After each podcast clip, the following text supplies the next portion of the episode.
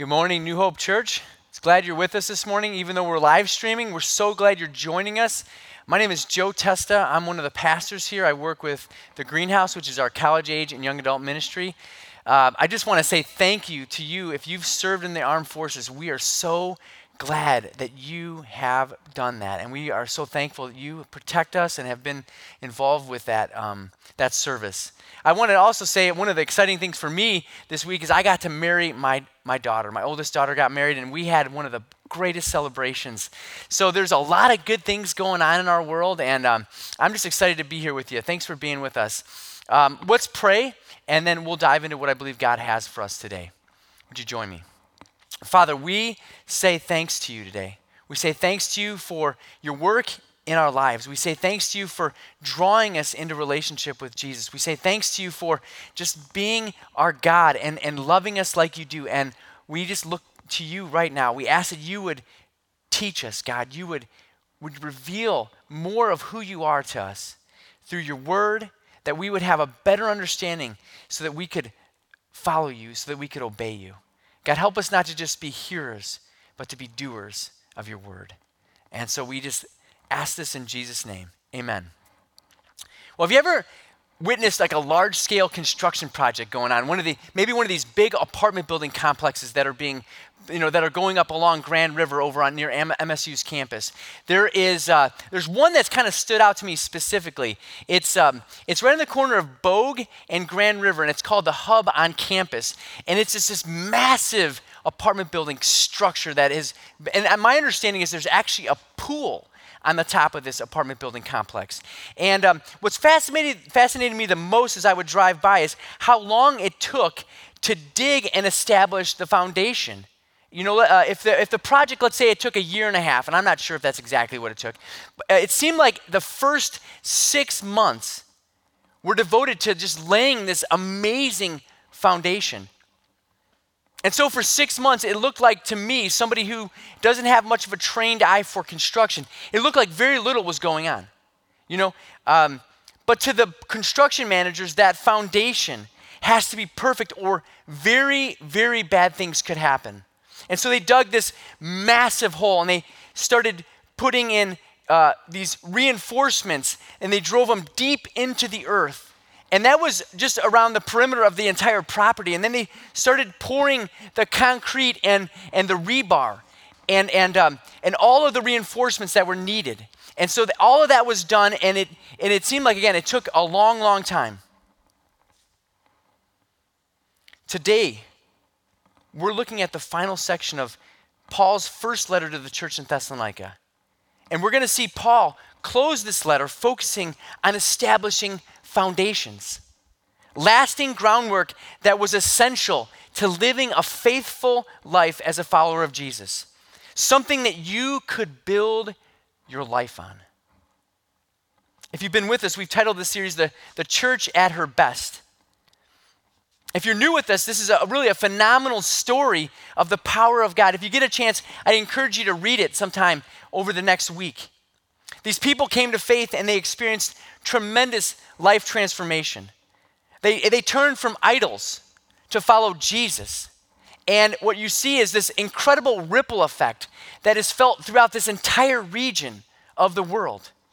Churches all over uh, the, the area there were, were affected by what God did in these people's lives. What I love about this letter is that these Thessalonians, these, these Thessalonian Christians, new to the faith, they actually became an example to others of what it might look like to follow wholeheartedly after Jesus.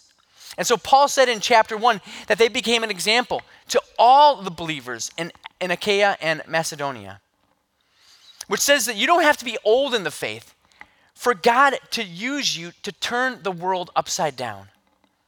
This letter has had a huge impact on my life, and it has challenged me to think about my foundations, especially in light of what we've all wrestled with over the last couple of months.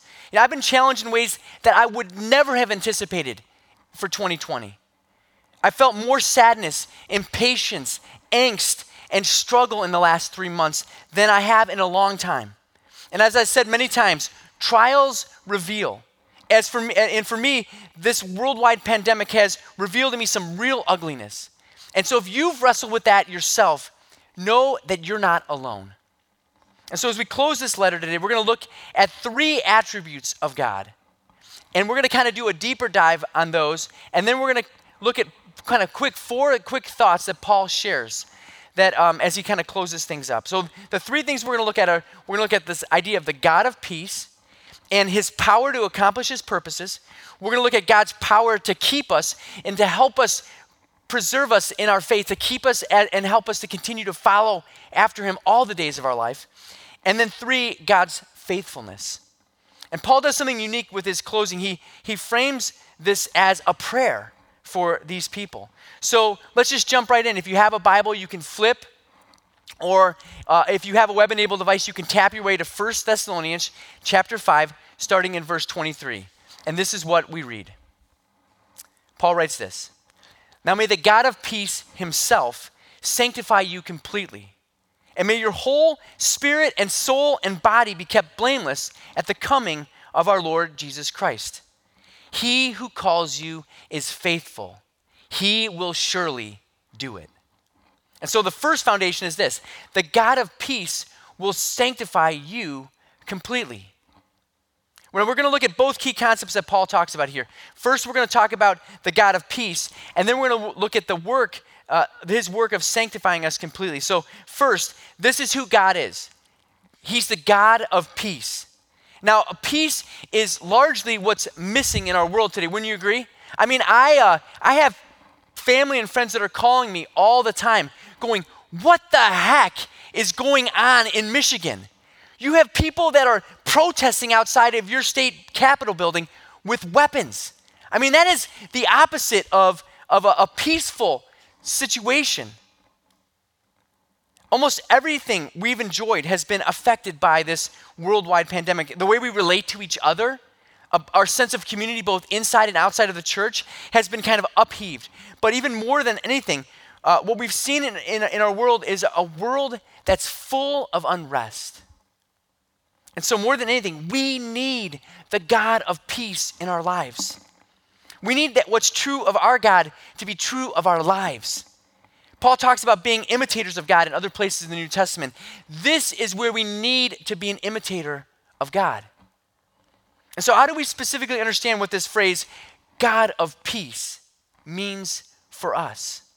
Well, first, there's a clear sense that because of what Jesus has done for us, in his death, burial, and death, burial, and resurrection, that we have peace with God. If you have come to God by faith and you've trusted in the finished work of Jesus, you now are at peace with God. That means you, there's no, you're no longer at odds with him. Romans 5:1 says this, therefore, since we have been justified by faith, we have peace with God through our Lord Jesus Christ. We've been justified by faith and forgiven forever. That word justified means legally rendered not guilty. He's wiped the slate clean. We're no longer alienated from God because of our sin. And that's really good news. But I think there's more going on with this phrase than just being at peace with God. I think when Paul talks about the, the God of peace, you would hear an echo back to the Old Testament. Remember, the Old Testament is Paul's Bible. And so when people would think and hear that phrase, the God of peace, that would remind people of the well being that God provided for them. It was more than peace in this present world, it, w- it looked forward to the ultimate peace that would come when God would send his Messiah, when Jesus would arrive on the scene, the return of Christ. So when you hear that phrase, God of peace, I think it evokes a sense similar to that old hymn it's well with our, my soul. Listen to the words of this song. He's, the writer says this When peace like a, a river attendeth my way, when sorrows like sea billows roll, whatever my lot, thou hast taught me to say, It's well, it is well with my soul. And then the second verse, I love this one too. It says, Though Satan should buffet, though trials should come, let this blessed assurance control that Christ has regarded my helpless estate and shed his own blood for my soul. So whether things are going well and, and you know we have peace like a river or like you know, things are going very badly for us, like sorrow is like sea billows roll. When, when you're being bombarded by Satan's temptation and attack, or trials are pushing you to the edge of what you can handle, what you think you can handle, the God of peace has given you a sense that it is well with your soul. So today we're reminded that regardless of our circumstances, because we know the God of peace, it is well with our souls. We're also reminded of this that this world is temporary. This means that even if we get another round of this virus, as, as a, one of our modern day theologians sings, Carrie Underwood, she says, This is our temporary home. And other, other New Testament writers have framed it like this We're aliens and strangers, we're exiles, we're on pilgrimage to our true home, to, to we're citizens of another world. And so God wants to be the God of peace to us right now. Now, when things get better, but right now, right now, you can experience the well being of knowing God as the God of peace. And so, God wants to be our God of peace right here, right now. Paul, can, his, prayer, his prayer continues.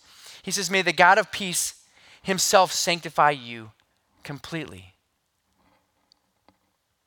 So Paul starts that foundations prayer with that phrase, the God of peace. And now he says that that same God will sanctify us completely. Look at how, God, how Paul phrases who's doing the work. He says this He says that God of peace himself. And what I, I did in my notes is I have that in all caps. And so I don't know if you ever get an email from somebody in all caps, but it usually means they're yelling at you or they're trying to emphasize something, right? So for me, this is just to give a major emphasis that God is doing a work in us. This isn't the only place in the New Testament that we see Paul write this either. I mean, in another place, Paul says, I'm, he says this, I'm sure of this, that he who began a good work in you will carry it on to completion until the day of Christ Jesus. So we see in this prayer that God is Almighty God. He's powerful to accomplish His work in us. Well, what's this work? It's the work of sanctifying us completely. And just a quick review if you're new with us that word sanctify means this it means set apart for God's exclusive use. Instead of we just kind of moving on, did you catch that? You know, God wants to sanctify you. He wants, He says He's going to, to do it. And that means he's, he wants to set us apart for his exclusive use and purpose. Now, when I hear that, I feel like those are super sobering words to me. This isn't just tack Jesus on to your plans for your life. This is Jesus. Have your way in me. Do what you want in and through my life. Take my life. Take my life and let it be consecrated, Lord, to thee. Consecrated, set apart for a special purpose, dedicated to a special purpose. And Paul, so Paul is developing something a bit here. If you were to put one finger here in 1 Thessalonians chapter 5 and flip back just a page in your Bible, to 1 Thessalonians chapter 4, you would see another place where he talks about sanctification in this letter. He says this, for this is the will of God, your sanctification. And then he defines it even more clearly. He says that you abstain from sexual immorality.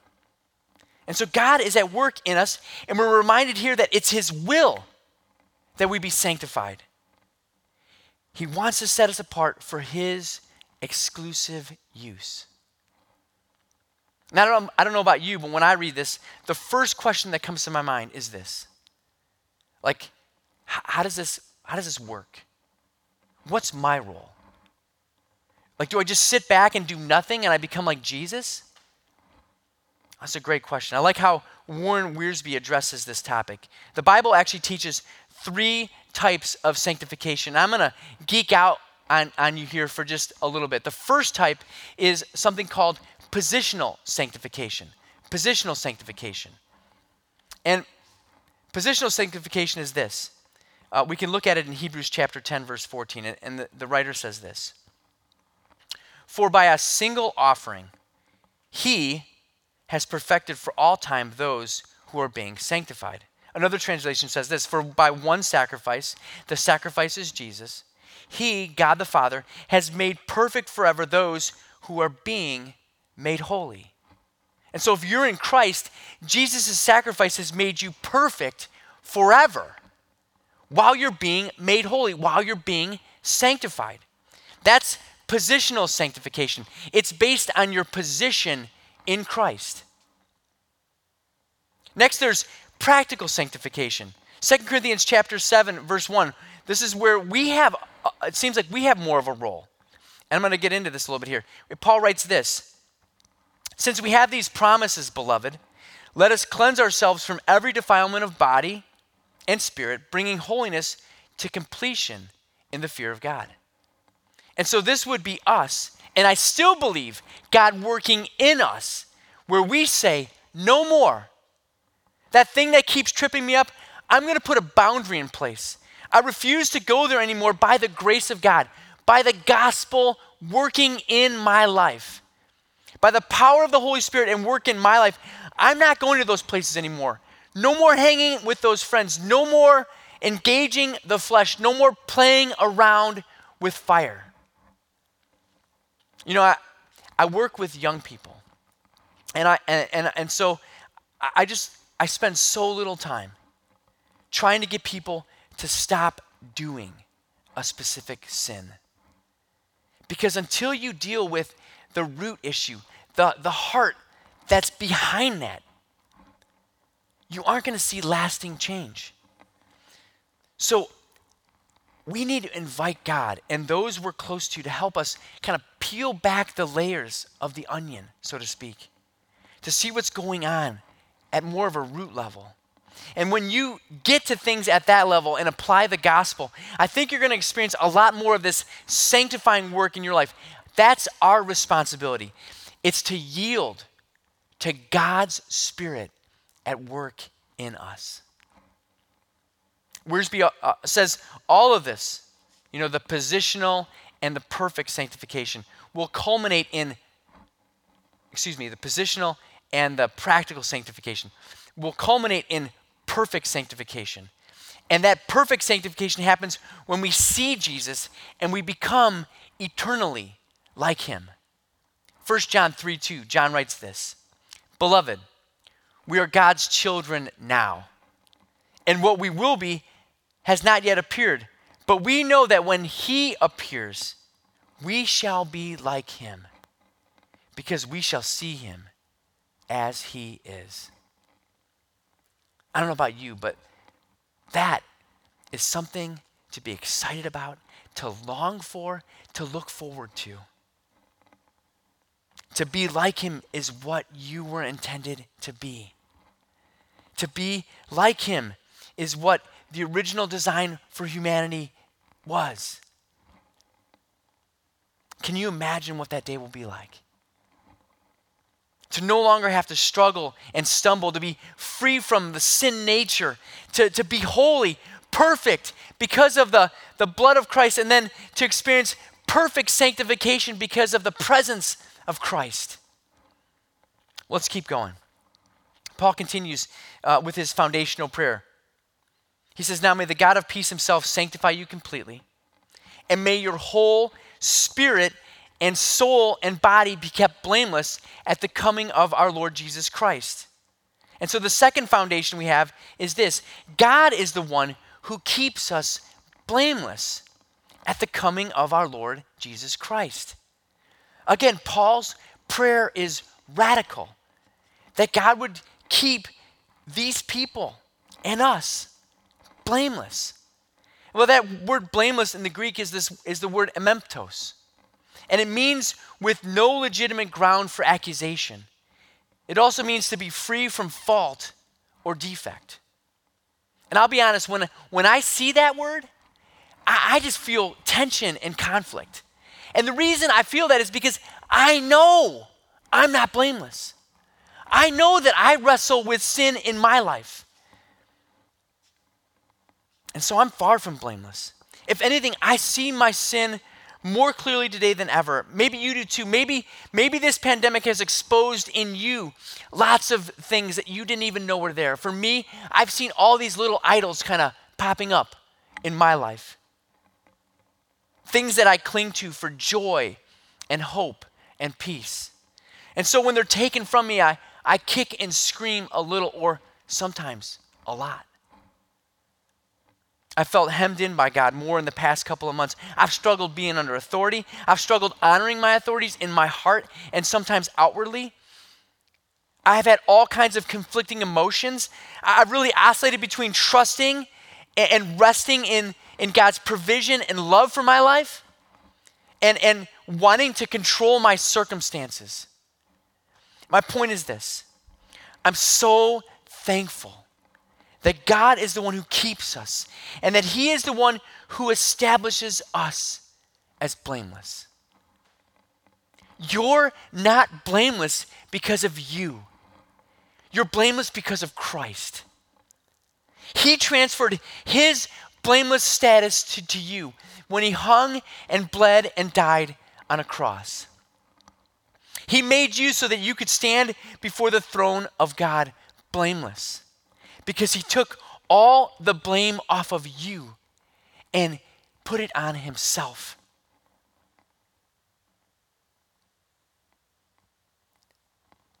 So that you could become something that you could never be on your own.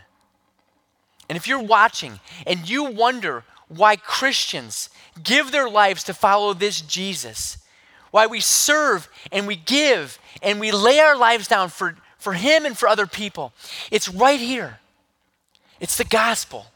It's the most amazing reality this world will ever know. Just like that old hymn writer said love so amazing, so divine, it demands my soul, my life, my all.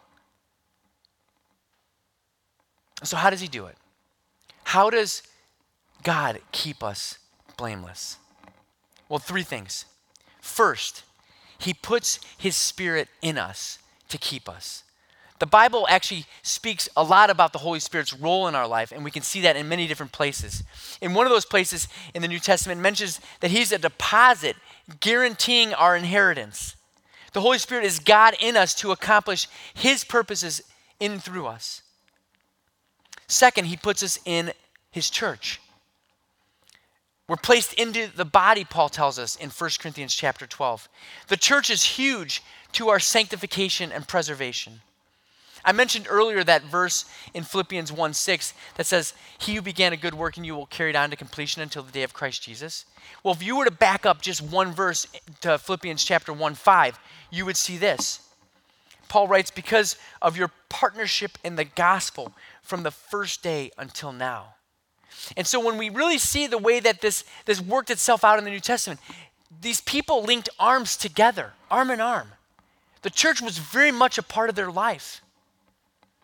And so you can see the interconnectedness, again, of Christians and the church. So maybe at this point, you've been on the outskirts of, of the church. And as, as we move back toward reconnecting and reopening here, now could be the perfect time to get more connected into the discipleship, the heart of New Hope Church. So the first one is He gave us His Spirit. Then He put us in the church. And the third one is He gave us His Word. Listen to this. You know, God has blessed us with His promises. Promises that have the power to produce hope and steadfastness. Peter tells us these promises are so powerful that through them we may become partakers of the divine nature. So God's promises have the power to transform our lives and to make us like Jesus. And so our foundation becomes immovable when we look at who God is. As Almighty God, He's able to hold us and keep us blameless at the coming of His Son. That's so encouraging. And so Paul brings us to the last part of his prayer in verse 24. He says this He who calls you is faithful, he will surely do it. And so, our third foundational truth of who God is is right here He's faithful. God is faithful. The faithfulness of God means that God will do what he said he will do. Specifically, God initiated faith with you. We see that there, He says, He calls you. He called you into a relationship with Himself. He'll keep you and help you and hold you as blameless at the parousia, the return of His Son. Again, how much of our own walk do we often think we're holding on to Jesus when in reality, Jesus has us securely in the palm of his hands? What a way to end this letter. I mean, you can't put a bigger exclamation point on a letter than this. God is faithful, and he will surely do it. He will fulfill his promises. He'll do what he said he will do. And what makes God so trustworthy is not only his unchangeable character, but also that he has the power to do what he said he will do. See, we live in a world where even the most faithful person isn't always faithful, and they don't have the power to always do what they say they're going to do. But God is different. He's not like people. And He has left evidence of His faithfulness all over the place. Like you see the faithful character of God displayed all throughout his word. Over and over again, God makes a promise. To Abraham, to Abraham, he says, I'm going to make of you a great nation. I'm going to give you a child in your old age, and I'm going to bless the nations through that child. I'm going to bless you so that you can be a blessing to the world. And then what happens? Sarah gets pregnant, and Isaac is born. God is faithful. To Moses, he says, I'm going to rescue my people from Pharaoh, and I'm going to give them their own land, and I will communicate who I am to the whole world through my people. And then what happens? God parts the Red Sea, and the Hebrew people walk through it as on dry ground. And God leads them to the promised land. God is faithful through much of the Old Testament, there was this foreshadowing that one day God would send a Messiah to redeem his people from their sin. And you kind of see it, it's, it's almost like this funnel down where we see these promises, these, these foreshadowings, and then they become more and more specific. God spoke through the prophets an even more refined promise of a deliverer. Isaiah told us that the Messiah would suffer and be pierced uh, for our sins, and that through his suffering, a, a healing would take place between us and, and God the Father. And then Jesus shows up on the scene, and, and he's the exact representation of, of God the Father. And he predicts that he will be killed, and three days later, he'll rise from the dead. And then what happens? The resurrection. That's exactly what happened. If God said it, we can believe it. There's no one like that in our lives. God is the only one who's 100% faithful. And so that's why you and I can build our lives around the nature and character of God. When He says He'll do something, we can trust that He will do it. If He says He's going to do it, He will. And that's why Paul ends his prayer with that phrase He will surely do it. Now, with that said, you know, we need to know what He has promised us, and just as importantly, we need to know what He hasn't promised us. I think we get into a lot of trouble when we think He's promised us something He hasn't. You know, a great example would be the trials that we've experienced this year because of this virus. We've had several years of boom in our economy, and we like that. We like it when things go our way, but when we have a downturn, we begin to go, God, where are you? Like, why are you allowing us to suffer? When God never promised that you and I wouldn't experience pain and, and suffering in this life.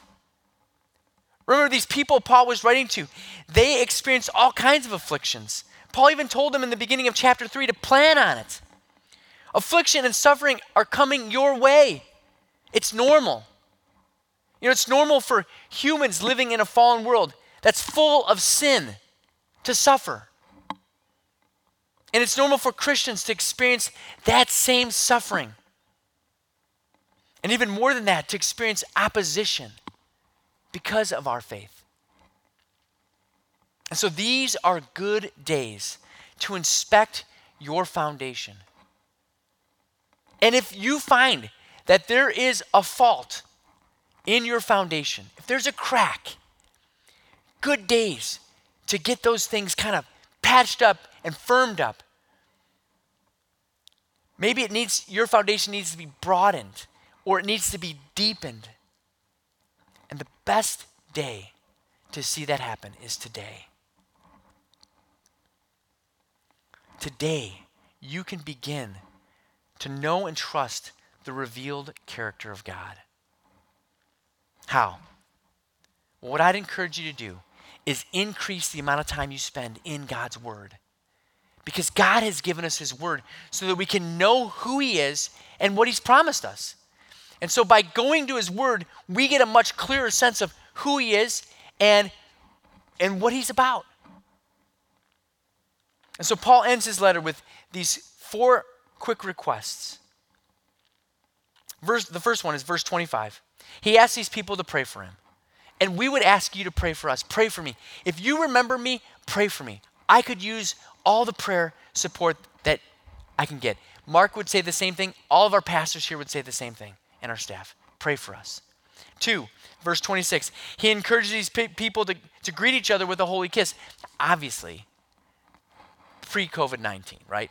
So, um, but what is going on here is we just see the closeness of relationship in the church. And that's what we're to imitate. We're to have these kinds of relationships with each other. Verse the third one, verse 27. He, he, Paul tells them to read this letter out loud to each other. And the reason for that is because in the church, in this church, there were a lot of illiterate people. And so if Paul didn't have somebody read that letter to him, they couldn't read it for themselves. And so Paul says, read that to them. The fourth one the final one in verse 20 is just a final reminder of grace. Well, this letter, I tell you, has been so enjoyable to teach through. And, and, and I've said this almost every time I've, I, have i have preached that as I'm preaching this to you, I'm really preaching this right back to me. And I'm preaching it right to my heart. I want to end our time with a quote from a writer who I think really nails what Paul's driving at here as he brings this letter to an end. This writer says this The prayer that Paul offers is based on God's character. God is trustworthy in, in every respect, and so all believers are secure in him. We have, and I love this phrase, invincible confidence. Invincible confidence as our hope doesn't rest on our own efforts to live up to God's standards, but on the faithfulness of God, who never fails to fulfill his promises or to keep his covenant. In other words, it's not our feeble hold of God that makes us secure, but it's God's strong hold of us. That's why our hope is not in vain. That's why we need not fear the approaching day of judgment.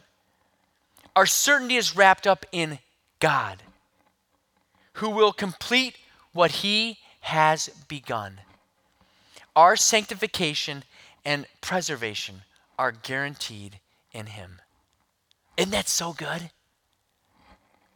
So the church is at her best when she lives out her faith on the foundation, the rock solid foundation of who God is and what he's done for us in Jesus. Let's be the church at her best. Praise God. Let's pray. Father, we are so thankful today for, for Jesus. We're so thankful that you came for us, that you made a way for us, that you rescued us. You are our deliverer. God, we are so thankful today for, for your word that you've given us this, this passage, this, this, this text to look at so that we can better understand who you are. And we see all these awesome things about who you are. That we can build our life around the foundation of the faithfulness of God and, and your power to keep us. And the fact that you are the God of peace and you're the one who's sanctifying us. And so, God, we today want to trust you more. We want to lean in more to what you're doing in our life. And we want you to have your way in us. We thank you so much for today. We pray all this in Jesus' name. Amen.